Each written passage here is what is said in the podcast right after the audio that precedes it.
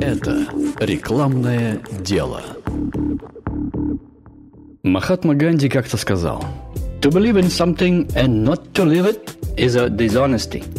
Верить во что-то и при этом не жить соответственно этой вере бесчестно. В этом выпуске о том, как в рекламе используется великая сила веры – это подкаст о психологии в рекламе и мастерстве креативного копирайтинга. Меня зовут Влад Данке, и я продолжаю читать книгу Юджина Шварца «Breakthrough Advertising» и делиться своими размышлениями о том, что многое в ней остается полезным для всех, кто занимается рекламными и не только рекламными текстами.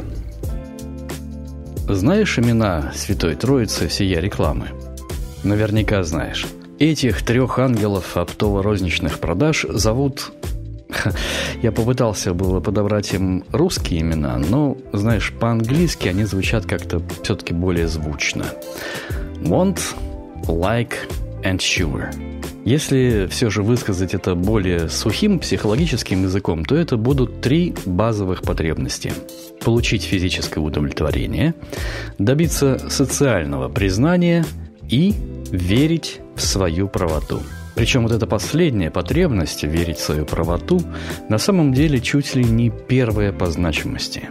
Человек может отказаться от обладания чем-либо желаемым и даже отказаться от какого-то желательного личного имиджа, но вот расстаться с верой в свою правоту, отказаться от веры в то, что твое представление о мире и твоем месте в нем правильное – в нынешние времена, когда целая страна под руководством государя и правительства медленно, но уверенно катится под откос, упрямство людей в сохранении этой самой веры в свою правоту особенно заметно. Психологи хорошо знают, что разрушение такой веры, то есть разрушение привычной картины мира, в правильность которой человек привык верить, это тяжелое переживание, по сути, душевная травма, отбрасывающая человека в состояние беспомощного ребенка, которого окружает большой, непонятный и потому страшный мир – Поэтому люди хватаются за любую соломинку, любой способ сохранить веру в свою правоту, в правильность своей картины мира.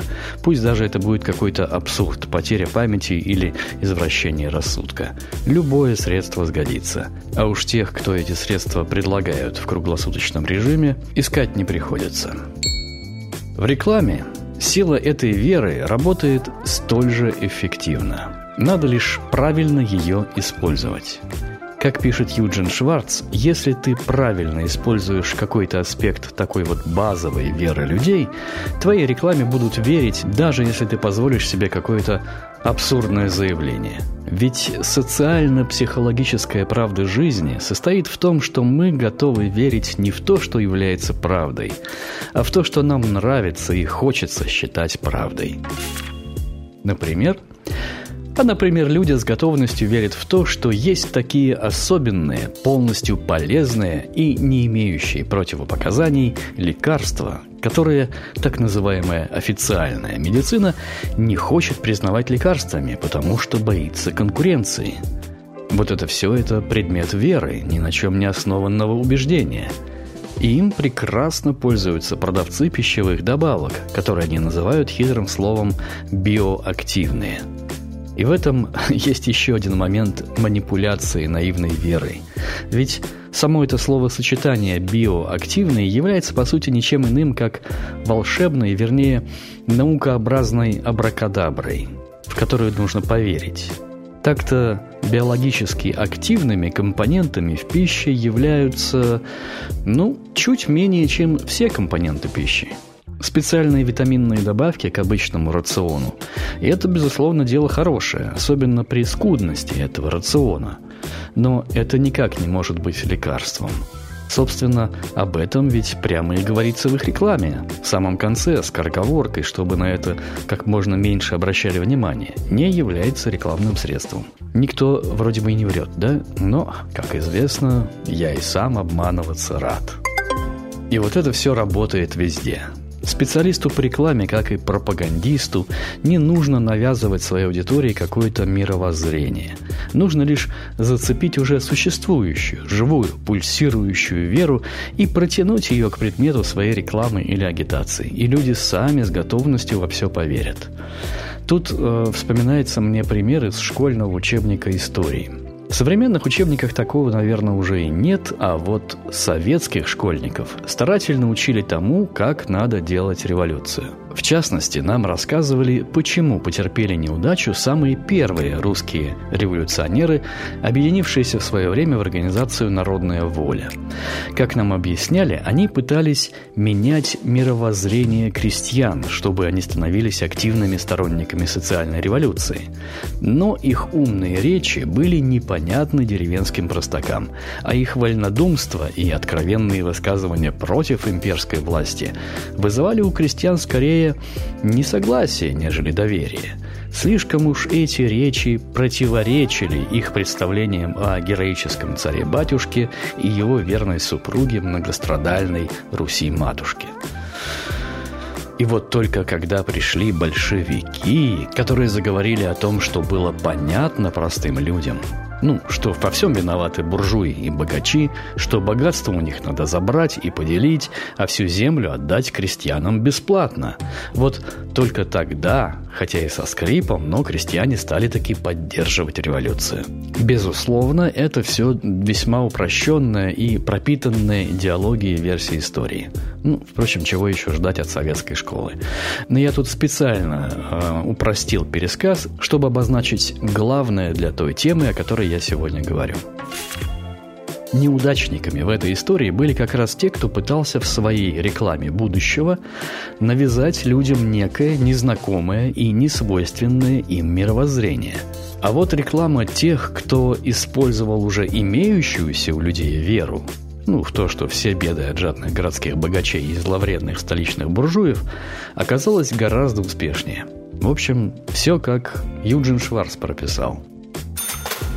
Любое рекламное сообщение, обращение, обещание, месседж, как теперь это принято говорить, состоит из двух базовых компонентов – собственного содержания и основания для него. Основание – это вот как раз апелляция к тому, что твоя аудитория уже знает или во что уже верит – без этого основания хорошей, действенной рекламы просто не бывает. Но это основание должно быть подготовлено. Если не буквально, то есть через непосредственную апелляцию к тому, что уже принято на веру твоей аудитории, то даже просто тем, что ты осмысленно подразумеваешь это в своем рекламном сообщении.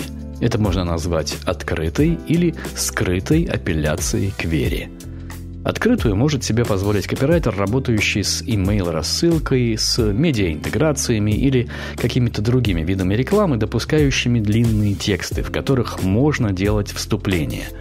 Во множестве других форматов современной рекламы такой роскоши у нас нет. А это значит, что в них возможна только скрытая апелляция, когда ты подразумеваешь нечто, с чем твоя аудитория должна быть заранее согласна. Если это так – то она примет и твое рекламное сообщение. А это именно то, что нам надо – внимание и принятие. Это может выражаться в количестве просмотров, кликов, конверсий и так далее, но суть одна – все, что нам нужно от людей – attention and acceptance. Точнее, кроме внимания и принятия, нам нужно еще, чтобы наша реклама закрепляла у человека уверенность в том, что он делает, ну или уже сделал правильный выбор. Сначала это происходит за счет связи вот с тем самым основанием, заранее принятой верой, а потом через подтверждение этой правоты. Этим подтверждением в первую очередь является качество приобретенного товара или оплаченной услуги. Вот тут, если случился fail, то это epic fail, и ты уже никакой рекламы этого не исправишь. Но если все нормально, если человек удовлетворен продуктом как физически, так и в имиджевом, социальном плане, то дальнейшая твоя реклама будет утверждать его в правильности своего выбора. Это, кстати говоря, известный факт. Довольные клиенты становятся активными и благодарными потребителями рекламы этого бренда. Заметь, если ты с удовольствием пользуешься продуктом какого-то бренда, то ты вдруг гораздо чаще начинаешь видеть рекламу этого бренда – нет, она не появляется чаще, просто теперь ты чаще обращаешь на нее внимание. Это такая закономерность. Мало того, теперь ты еще и следишь за ней, возможно, даже не отдавая себе в этом отчета, просто замечаешь про себя. О, а у них вон что еще есть. И главное, при случае ты можешь об этом даже заговорить с кем-то. Так довольные клиенты становятся лучшими помощниками копирайтера. И если вдруг ты услышишь, как кто-то в разговоре произносит фразу из твоей рекламы, ну, считай это своей профессиональной наградой. Невидимой медалькой с именами Святой Рекламной Троицы. Want, Like and Sure. Это был 17-й выпуск подкаста «Рекламное дело», в котором я рассуждал о силе веры и как она используется в рекламе. А в следующем выпуске немного о том, что такое готовность верить и как этим пользуются в рекламном креативе. Музыкальное оформление для подкаста предоставлено порталом royalty-free stop music mixkit.co. Это рекламное дело –